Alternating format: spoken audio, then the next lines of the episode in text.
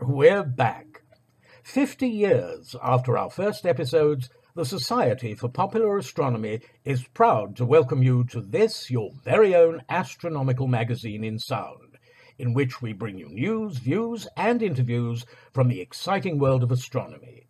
This is the new Sound of Astronomy.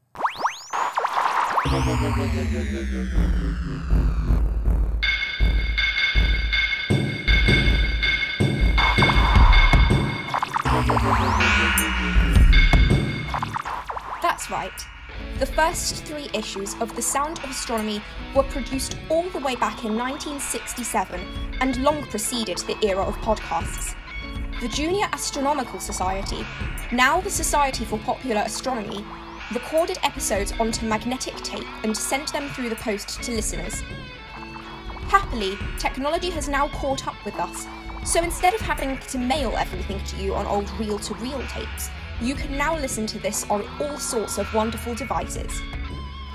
Later in this episode, we'll catch up with Paul Sutherland, Robin Scagel and Adrian Egan as they tell us about how the Sound of Astronomy came to be. The first issue of the Sound of Astronomy included good wishes from the legendary Patrick Moore, famous for TV's The Sky at Night. This issue, we are delighted to include a message from one of the show's current presenters. I'm Chris Lintott from the Sky at Night, and I'd like to wish The Sound of Astronomy all the best for its relaunch. Hi, I'm a snack cat, and I'd like to welcome you to The Sound of Astronomy. And this is Robin Scagel. Space scientists, professional astronomers, amateur observers and citizen scientists from around the world got together in London in May for a 2-day workshop on NASA's Juno mission to Jupiter. The Sound of Astronomy's Paul Sutherland asked one of the organisers, Dr. Leigh Fletcher of the University of Leicester, what had brought such an eclectic mix of people together. Right now we have a spacecraft called the Juno mission that's currently up in orbit around Jupiter, and it's been there ever since the summer of 2016. Now, it's a fabulous spacecraft. It's doing some tremendous work up there in orbit around Jupiter, but it does lack certain key things that we need to fully interpret the data that we're getting. And the key one for us is the temporal context, so understanding how Jupiter's atmosphere is evolving over the course of time. You're probably familiar looking through a telescope with the beautiful banded structure of Jupiter. Well, that changes on unpredictable timescales. You get large storms erupting. Some of the belts can disappear and come back again. And Juno, because it's only orbiting once every 53 days and able to take good data once every 53 days, it misses out on a lot of the stuff that's happening in between. So the Juno team decided that the best way to get around this problem would be to engage this fabulous network of amateur observers from across the globe to try and fill in the blanks, to try to understand how Jupiter's atmosphere is evolving over those time scales in between the Juno encounters themselves. So the first meeting that was set up was actually a couple of years ago now, out in Nice, and several professional astronomers met with members of the amateur community to discuss ways in which this collaboration might get started. And that was a fabulous meeting. We all had a tremendous time, made some new friends, and ever since then, the collaboration has been going strong. So myself and Dr. John Rogers, who heads up the British Astronomical Association's Jupiter section, decided that we wanted to do a sequel to this meeting.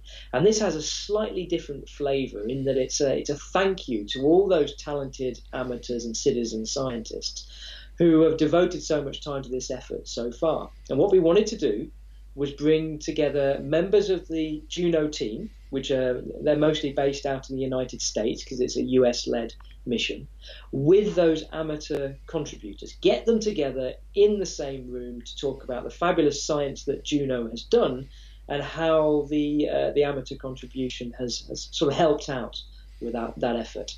So this all happened last week, and we're recovering from that big meeting right now. Right, because I think that would be quite a surprise to a lot of people that amateurs can get involved when, you know, when it's sort of such a high-tech business nowadays, and we've got space probes visiting the planets. Presumably the amateurs still need quite sophisticated equipment to to help out, do they?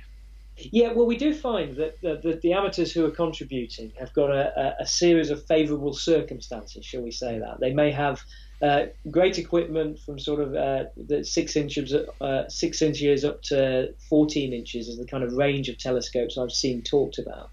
But also they have favourable conditions with Jupiter high in the sky at the moment, because it's rather hard to do from the UK right now at a fairly low elevation. And we're talking about people who don't have too much issue navigating the jet stream, causing all the turbulence in our own atmosphere to do it. And what they can do is they use a technique called lucky imaging, whereby they take video captures of the scene, and then they stack together only the sharpest frames that they capture on a 2 or 3 minute video. And what that can do is freeze the atmospheric seeing and deliver images that are such high quality that they're getting down to resolutions below 1,000 kilometers on the cloud tops of Jupiter. And that number, 1,000 kilometers, is crucial, because that's getting to the right spatial resolution to be directly comparable with some of the Juno observations. Now, I'm not talking about Juno's images there. Juno's images are from very, very close in and have spectacular resolutions down to just a few kilometres. Right. But the other remote sensing instruments on there work at this 1,000 kilometre scale, where the amateurs really can contribute to what's going on. And of course, filling that time gap, as I mentioned at the beginning. Yeah. Now, one of the really exciting things that came out of the meeting that I hadn't realised, but I only understood from talking to members of the Juno team, was that not only do you have amateurs observing from here on Earth, but you have some very, very talented people who are doing processing of the JunoCam imaging.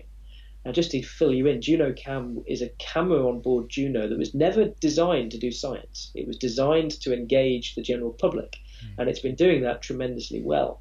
But they have relied on this, this network of sort of citizen scientists or armchair astronomers processing that data. And what several of them noticed, and these are citizen scientists, remember, not people who are working for the team. What several of them noticed was that if they compared overlapping Juno images, they could actually see motion in some of the cyclones and some of the anticyclones and some of the jet streams. And because of this, they actually told the Juno team, hey, do you realize you're seeing atmospheric flow within Jupiter? And it meant that the Juno team went away and they actually redesigned their observation planning so that they could capture more of these time-lapse images of Jupiter on later perigeos.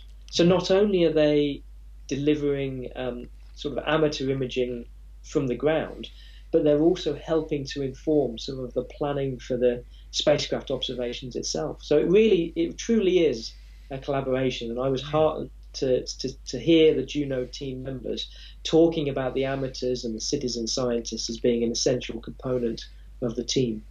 Yes, it is quite remarkable, isn't it? Because I suppose there's a combination of the fact that technology has become affordable to amateurs in the basic CCD cameras being so good, and also the processing techniques with software that anybody can use, really. Absolutely. And when you compare, it's showing up really when you compare images that amateur astronomers are taking of planets now compared to what was being achieved by professional observatories just 50 years ago with film. Sure. There's just an amazing difference, isn't there? Such detailed pictures from amateurs, incredible. Well, one of the recent studies that I was working on was looking at the belts and zones of Jupiter and how they evolved with time. And I had to put together a figure where I went through and painstakingly chose some of what I consider to be the best amateur observations from the year 2000 through to the present day in 2018. And even in that 18-year period, which for most of us feels like it's gone in a blur, even in that time, you can see the evolution and improvement of the quality of the imaging that has taken place. And it's been allowed really by the advent of very fast cameras with very high sensitivity that are able to do this lucky imaging technique that I was talking about, combined with software that has been developed specifically for that purpose, for both capturing the movies and for processing and stacking the best images. So those two things, the hardware side with the cameras and the software side with the stacking, have come together today to create images that are spectacular. And I'm really excited to see where that community goes next, just through passion and exploration of the different tools that are available to them. Yes, And it was a truly international workshop, wasn't it? I noticed that you had, like, for example, amateur astronomers came from as far as the Philippines and Australia. Absolutely. And they were with space scientists from the States. And yeah. That's right. So we had the workshop itself was funded by an organisation called Europlanet. So they gave us a bit of cash to be able to pay the airfares and accommodation for the amateurs who were coming. And so we had amateurs literally from all over the globe: the Philippines, Australia, South Africa, all across Europe, places in South America, and of course the Juno team themselves from over in the United States. And that was combined with lots of interested scientists from here in the UK as well, who heard that the meeting was taking place and came down to London to share their ideas and to learn from the amateurs and the Juno team about what this collaboration was like. Yes, well, it all sounds like it was very successful. Presumably, you'll be planning more events like this if it worked so well. Well, we certainly hope so, and one of the exciting things is it's not limited to Jupiter, okay? The amateurs who are out there, of course, they love looking at a huge variety of objects, and look, for planetary observers, we're consistently and constantly trying to track how the atmospheres of those worlds are changing, and they're pushing the boundaries ever further. In fact, over the last sort of 3 or 4 years, it's now becoming commonplace for the best amateur observers to be able to track storm features on places like Neptune and even Uranus under some circumstances. And so as we are developing future observations from professional observatories and also future missions to these destinations, those amateur contributions that we've fostered during the Juno mission will become ever more important as we send future spacecraft out to these destinations. So yeah, it's an exciting time, and I'm glad that the workshop was so well received, as it's got everybody really fired up. And in the days since the workshop, we're seeing a flood of new data coming in from these amateurs as they get home and they're inspired to carry on taking data. Well, it's nice to know that there's still a role for amateurs in astronomy. It wasn't that long ago that we thought that there would no longer be anything for us to do because of the, you know, the advances in professional astronomy and space science. But this is quite inspiring. So thank you very much. Yes, thank you, Leigh, for talking to us all about it, and good luck for the future. You're very welcome. Thank you.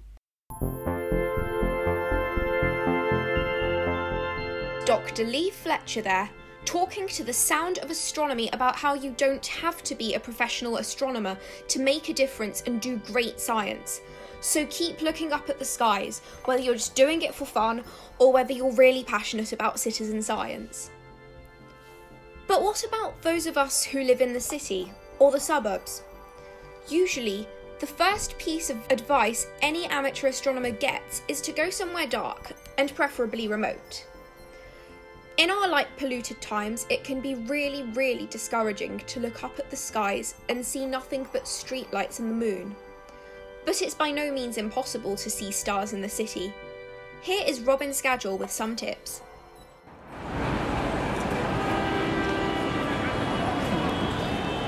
City streets like these aren't really the best place for astronomy, let's face it. But actually, if you do live in the city, and this means a lot of the time suburbs as well, because, let's face it, most of us have to put up with rather badly light-polluted skies, and there's still a lot you can do, even if your skies aren't all that good.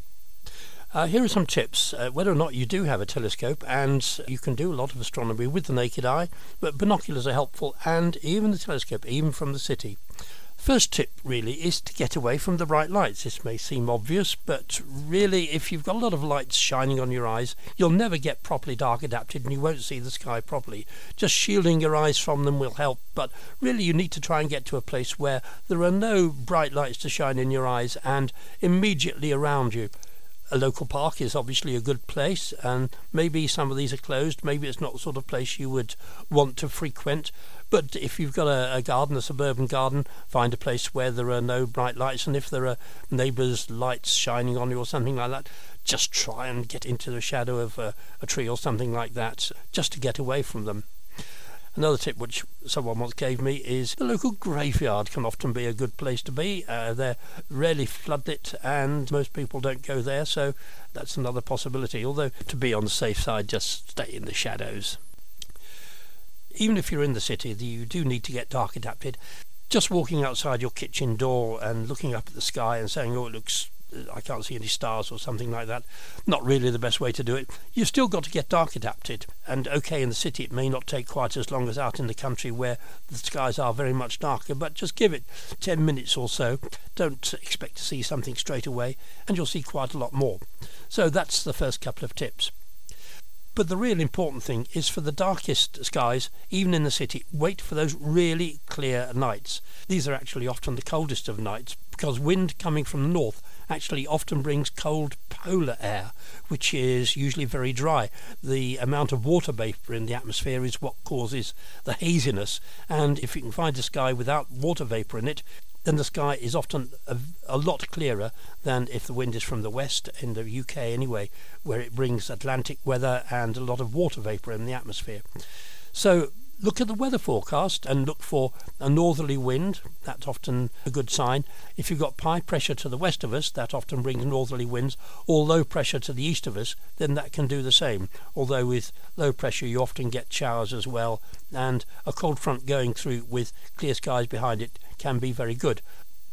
One way to find really clear skies is to look during the day for the contrails up in the sky, aircraft contrails, and if these are very long, then you can guarantee there's a lot of water vapour in the atmosphere. But if they're very short, then that's an indication that the upper atmosphere has got very little water vapour in it, and that can be very good for your observing. So wait for the clearest skies. Another way to get really clear skies, and this is of course essential if you want to observe those deep sky objects like the nebulae and galaxies and so on, is to wait until the object you're interested in is at its highest altitude in the sky. This may seem obvious, but things do rise and set, and if you wait until the object is actually at its highest, which in most cases means when it's due south, then that's the best time to observe it. So what do you observe with? Well, binoculars can help you even if you're trying to find the constellations, and I know that in the middle of the city the constellations themselves can be quite difficult to find. Some constellations such as Cancer, for example, and Aquarius and so on, almost invisible from the city. You might see just the brightest star in them. But binoculars, particularly small binoculars, the sort that give a very wide field of view, can be quite helpful because they will show you fainter stars than you can see with the naked eye. And even if you can't see those elusive deep sky objects, you'll still be able to view the brighter stars in the constellations much more easily with small binoculars, which give you a lot of the sky at one time. Quite often people who are unused to binoculars will find that they can see stars through them, but they're not sure which stars they're looking at. So there's a certain amount of practice involved to identify the actual stars you're looking at and make sure that you know exactly what you're seeing. And you'll also be able to view, even with small binoculars, some of the brighter deep sky objects, the Pleiades, for example, Seven Sisters star cluster in Taurus in winter, and the Orion Nebula also in winter months, winter and spring. These are the things to look at, the showpieces of the sky. Don't expect them to be absolutely brilliant, and as they look in the books, but particularly the Orion Nebula just always appears as a grey misty patch, and not even the largest telescope will show it in those brilliant colours that you see in the photographs. But nevertheless, seeing it for yourself is the crucial thing. And in the autumn, the Andromeda Galaxy M81, and in the summer, the Lagoon Nebula and other nebulae in the Milky Way can be visible from city skies. You'd be surprised how easy they can be to find under the right conditions as I've described. And you might see a few of the fainter galaxies such as M81 and M82. These can rise very high overhead in the spring and are well worth looking for even with small binoculars. Now, I say use low power binoculars, magnification of 7 or 8 or something like that, because these give a wide field of view. But if you're looking for individual objects such as these galaxies, then you would need higher magnifications, and this is where the sort of astronomers' binoculars like 15 by 70s would come in more useful. Star clusters are always easier to see than nebulae, and there's a practical reason for this, and that is because as you increase magnification, the background gets darker, but the points of light, which are stars, don't. So magnifying a bit can help you view star clusters. And a telescope with a magnification of between 40 and 60, say, will help you to see star clusters much more than low-power binoculars. So if you've got a telescope around, don't give up on the sky just because you can't see something with your binoculars or it's very faint. Look with the telescope as well if you've got one. And of course, from a city, solar system objects are bright enough that light pollution makes no difference, and a lot of planetary astronomers observe from the city all the time. So this includes the sun, moon and planets, and of course many asteroids as well. The moon can take your breath away because it's such an amazing sight with its craters and so on, and more or less the same from the city as from out in the country. And of course the sun is just as easily viewed from the city as from the countryside. Some people believe that the seeing in the city isn't as good as in the country. Now, here I've got to distinguish between astronomical seeing and the transparency, and people often mix the two up. They look out and see a clear sky and say, oh, seeing's good tonight. No, that's not the case, because you can't tell what the seeing is like until you actually look through a telescope, and then you can see that if the image is steady. Seeing is to do with steadiness of the atmosphere, and this is the quality of the image rather than the transparency, which is the clarity of the sky. But people say that they think that they can't observe planets from the city, but there are country astronomers who disagree, because they find equally that the astronomical seeing can be bad from the country just as it can be from the city. There are several causes of bad seeing. One is the upper atmosphere, and of course if that's turbulent, and this tends to be when the jet stream is over us, so look at a weather map and see where the jet stream is, and that affects everybody in the city or the country equally. And if the image is rippling like that, then due to high atmosphere seeing, then nothing you can do, but maybe you can turn to the deep sky objects instead. Then there's mid-level seeing, which is caused by fairly local objects such as chimneys and rooftops and so on that are warm and disturbing the air over them. It makes sense to find out where your neighbour's boiler vents, for example, because they will produce a stream of hot air even in the middle of summer, because they will use their boilers for producing hot water. And you may find that you're looking at something and suddenly it all just disappears and into a mass of a sort of writhing mass, and that's because the boiler has just started up and is injecting a stream of hot air just where you're looking. So find out where the sources of heat are and try and avoid them. But in the city you can equally find good sight lines which have got no problems at all, particularly if you're looking high up. So you may not be as badly off as you might think. And a misty night is as good in the town as in the country, because both suffer equally from the mistiness, but it can steady the atmosphere, and this is because the water vapour tends to even out the temperature differences. And although water vapour is terrible for viewing deep sky objects, it's very good for planetary work because it steadies the atmosphere. But whatever you do from the city, don't give up. And remember that in recent years a supernova in another galaxy, M82, was discovered from Mill Hill right by the busy A41 trunk road, using the sort of telescope that many amateurs have, slightly bigger than most amateurs do have, but nevertheless well within reach, a 14-inch celestron telescope. And the supernova was discovered right from the middle of the suburbs in really very badly light-polluted area. Well, city astronomers may not have it as easy as those with dark skies, but they can make the most of what they've got. So get out there and get looking. Back to Robin, Paul and Adrian as they discuss the making of the first episodes of The Sound of Astronomy, then known as an audio magazine. Recording an audio magazine was a task far more arduous than putting together a podcast today. Over to them to explain why. Well, thanks to the miracle of Skype, I'm here now talking to two people who played a big part in the first episodes of The Sound of Astronomy, more than 50 years ago now. Adrian Egan over in Canada, and Robin Scagel, who's now currently the president of the Society for Popular Astronomy over here in the UK. So hi to both of you. Hello. Hello, Robin. Hello, Paul. Very nice talking to you. It's good that you could join us. And I was thinking back to how I had just joined the society, which was then known as the Junior Astronomical Society, of course, and I joined in 1967. And one of the first things I did was send off for this thing called The Sound of Astronomy, which was described as the JAS on tape. And I thought, oh, this sounds great. And I got this reel-to-reel tape sent through the post, magnetic tape, and I had strict instructions that it had to be returned in about 3 days or something. And I remember playing it on my dad's old reel-to-reel recorder, and I was absolutely amazed. And it's fantastic now to think that this was like a forerunner to today's podcast, but sort of so many years ahead of its time. And I wanted to ask both of you what it was like actually to be there, involved in creating it, and how it came about. It was a very important time in astronomy, really, because the space program was getting underway, 1966-67.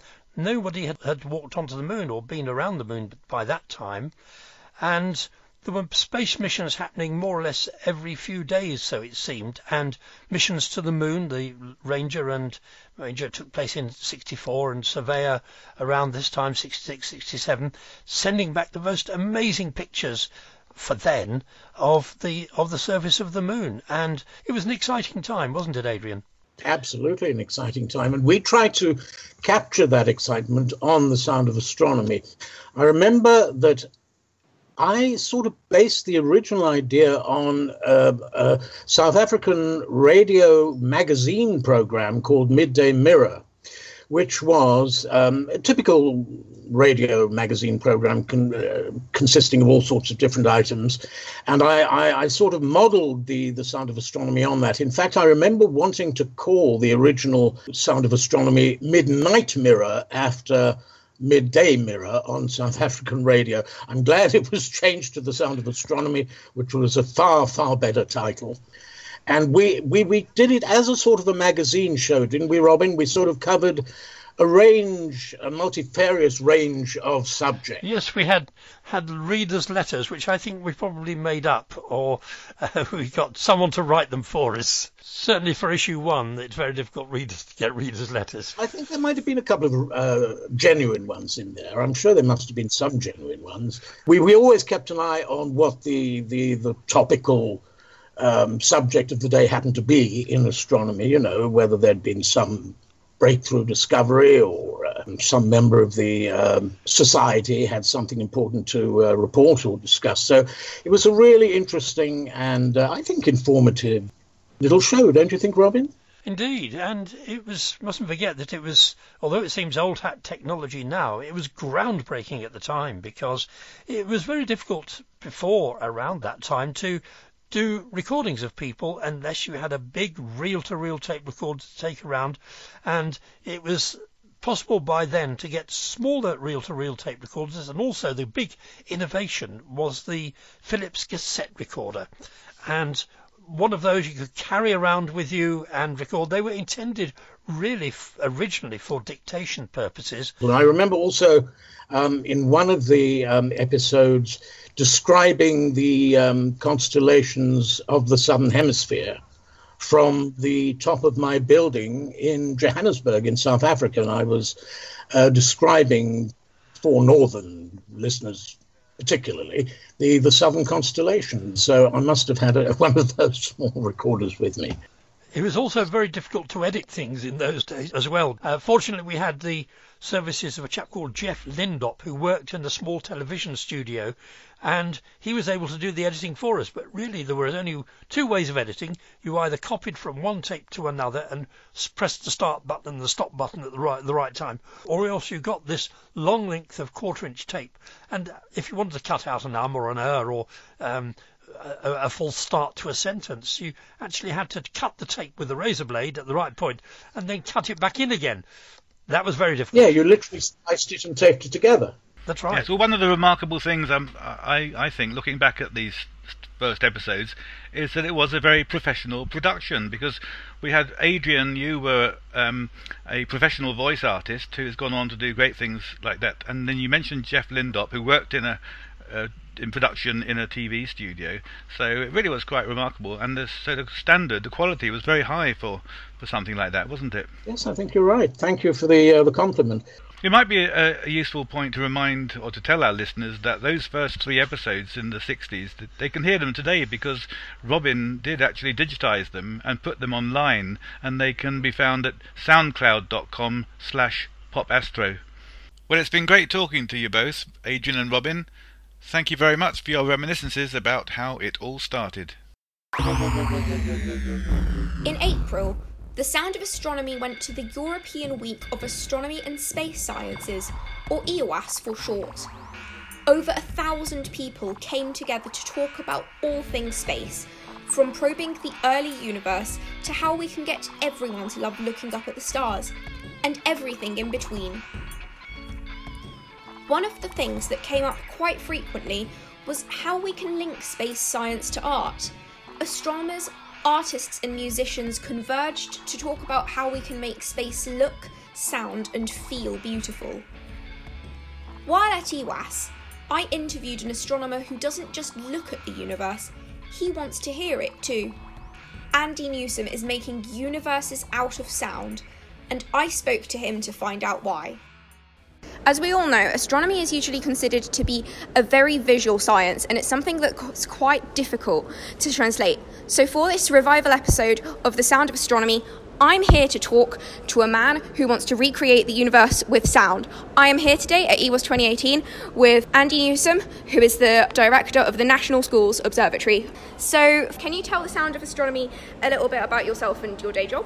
Yeah, I, as I say, run the National Schools Observatory, so that's a project where we've got a big telescope in the Canary Islands, and schools all over the country get to play with it on their own. But I also do research and teaching and everything else when I can fit it in. You have been speaking today about Soniverse. Can you say a little bit about that? Yeah, this is something that came about for a very old friend of mine called Gavin Starks. We've been talking for a number of years about whether we could take a universe and replace light with sound. And not just sort of do it this at random, but try and build up a detailed physical model where we have sound, what we call sonons, little particles of sound, replacing photons in a self-consistent way, and then maybe create entire universes, model universes, and listen to them rather than look at them. So how come you chose sound rather than, say, a universe of taste or a universe of touch? It's partly because there's a relationship between light and sound that you can play with. They're both waves, they both have frequencies and so on. But it's mainly because Gavin is a composer, and therefore music and sound make the most sense. At the moment, our model of the universe is built on photons, information from light, from electromagnetic radiation. That isn't completely consistent either, as we all know. So how do you think your Sonon project is going to fare? What we're trying to do is, it sort of has two sides to this. On the one side, we want to create the universe that we can listen to. But while we're doing that, we're having to think really hard about what light is and what sound is and how they're similar and how they're different.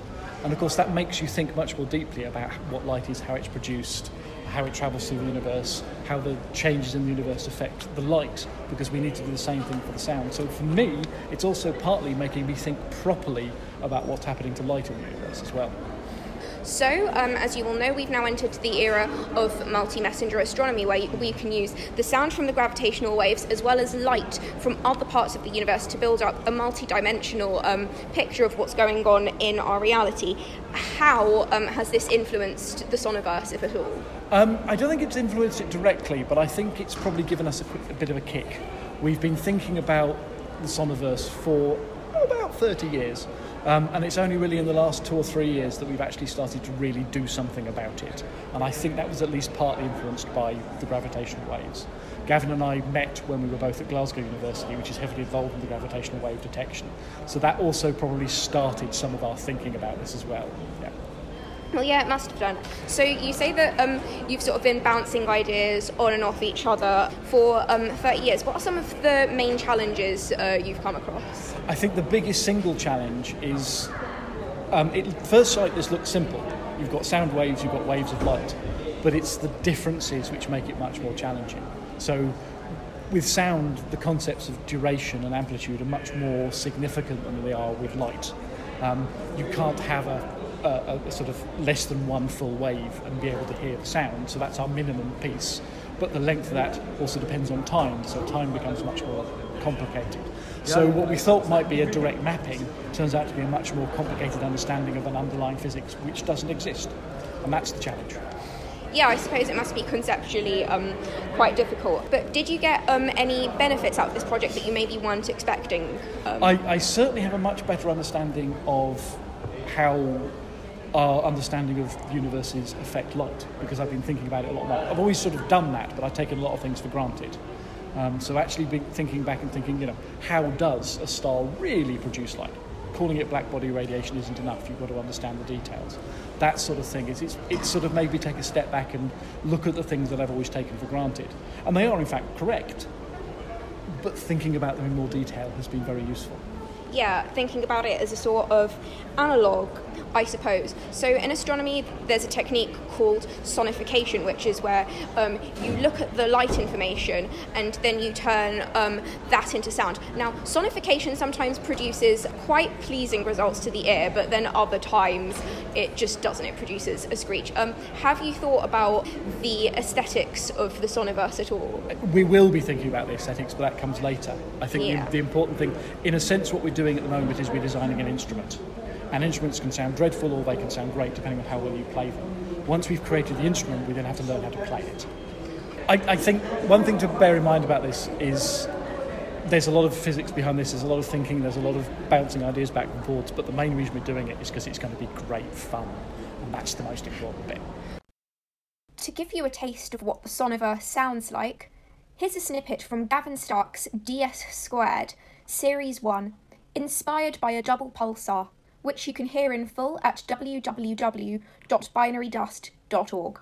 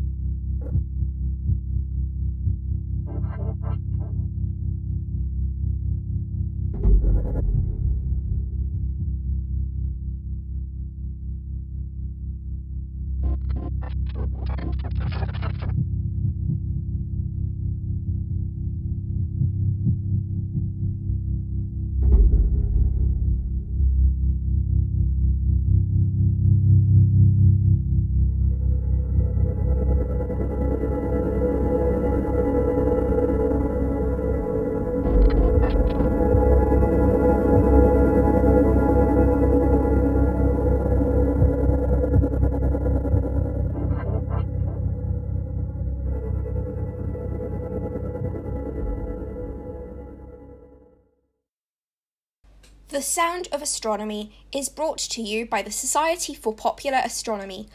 Our aim is to bring astronomy to all. To find out how you can get involved and learn more about the skies, head over to www.popastro.com. The New Horizons spacecraft to Pluto was one of the most spectacular and daring missions of the past few years. The man in charge was Dr. Alan Stern, and our intrepid reporter Paul Sutherland spoke to Alan about New Horizons and his new book called Chasing New Horizons.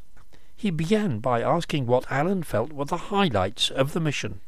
Well, I'll tell you first, probably the biggest highlight was seeing my team, a big team of men and women who worked so long to pull this off, to build the spacecraft in record time and for record low cost for outer planet exploration, and then get it launched and flown all the way across the solar system to the farthest worlds ever explored. And then Pluto just turned out to be scientifically spectacular. Probably those two things were the main highlight for me. And were you surprised by how, there were Earth-like features, weren't there? And people are talking about an underground ocean. Yeah, absolutely. In our book, Chasing New Horizons, we describe all of that, the underground ocean, the mountain ranges, the glaciers, the heavily cratered terrain, the avalanches, the very lightly cratered young terrains, just the mind-blowing scientific variety on Pluto's surface. These discoveries are going to keep research scientists busy for years, aren't they? Well, they are. We collected something like 460 different data sets from cameras and spectrometers and other instruments aboard New Horizons. And we studied Pluto and all 5 of its moons. And there's just a a huge amount to do now with all that data. We've been working on it ever since the final bits of the data got to the ground about 1.5 years ago. And I've published many dozens of scientific papers, but I think we've only scratched the surface. And Pluto's largest moon, Charon, that turns out to look as interesting as Pluto, really, doesn't it? It's almost like a twin world. Well, you know, they're very different places, but they're equally interesting. You know, Charon is so large that it's the 8th largest object in the Kuiper Belt and really a planet in its own right. But its geologic engine ran out long ago, and it's never had a substantial atmosphere. And it looks much more like an icy Saturnian or Uranian satellite, whereas Pluto is just something completely different than we've ever encountered before. Very colorful, very sharp gradients from place to place in terms of the surface composition, complicated climate and weather, as you say, an internal ocean, and fascinating geology. Now, you mentioned that this is part of the Kuiper Belt, and Pluto is like the major body in this realm of icy objects. And the mission's not over, is it? Because your spacecraft is now heading for a new target, which is one of these icy bodies, I think nicknamed Ultima Thule. Have I said it correctly? It's Ultima Thule, which is a Norse saying for beyond the farthest frontier.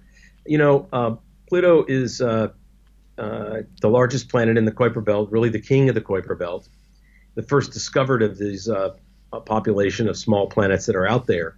Ultima Thule, by contrast, you know, Pluto has about the surface area of the continental United States. It's vast. Ultima Thule is a building block of these small planets, and it's, you know, it's barely the size of London. It's completely different, but it's ancient and much farther out, and we'll be exploring it on New Year's Eve and New Year's Day just in about 6 or 7 months' time. And I noticed that when you mentioned Pluto then, you called it a planet. New Horizons was only 6 months into its 9-year journey, wasn't it, when Pluto got demoted to the status of dwarf planet by a gathering of the International Astronomical Union. Now, you believe that was wrong, don't you? Well, it's a completely illegitimate demotion by non-experts in the field, by astronomers rather than planetary scientists. And really, I think the astronomers should stick to black holes and galaxies. They wouldn't want us trying to classify those, because we're not experts. And in planetary science, we broadly consider Pluto and the small planets of the Kuiper Belt to be full-fledged planets. And we just kind of ignore what the astronomers do. It's too bad that so much of the press gobble that down without any real critical thinking. So how many planets would you think are in the solar system? Well, we now know of about 29, but we estimate there are probably several hundred. So, you know, the solar system was much better at making planets than anyone ever thought. And just like the fact that there are countless stars, countless galaxies, and for that matter, countless mountains and rivers on the Earth, we're not afraid of long lists of names. If astronomers are, well, that's their problem. Right. Now, would you like to see a new mission go to Pluto and spend longer there? I know it's difficult because you have to get out there quickly, and then to go into orbit would be quite difficult. But would you like to see another mission? I very much would, and there's a growing momentum for that in the United States to send an orbiter spacecraft. And we think we know how to do that with electric propulsion so that we get into orbit after a 7 to 9-year journey, and then spend years and years studying Pluto and its system of satellites. Now, you are co-author of a new book about the mission called Chasing New Horizons. Can you tell us a bit more about it, what it was like to write? Absolutely, yeah. Chasing New Horizons is coming out on May 1st, and it's written by David Grinspoon, an astrobiologist and planetary scientist and accomplished author, and myself. It was really a teamwork project in which I, as the mission leader, and many of the mission's participants, from Alice Bowman, who runs mission operations, to Glenn Fountain, who has been the project manager for New Horizons, to many of the scientists on the science team, former NASA administrators, and others were interviewed for the book, and it tells the entire 26-year story from idea through years of battling to get a mission to Pluto, to how you build a spacecraft and launch it and fly it, and how you plan a flyby, and then what actually happened at the flyby and what we learned from it. It's the whole story, soup to nuts. Well, that sounds absolutely fantastic. I can't wait to read it, and I wish you all the best with the book. And thank you very much, Alan, for talking to us about the mission. Well, thank you very much for having me on, and look forward to what you think of the book. It's getting great reviews. Great. Thank you.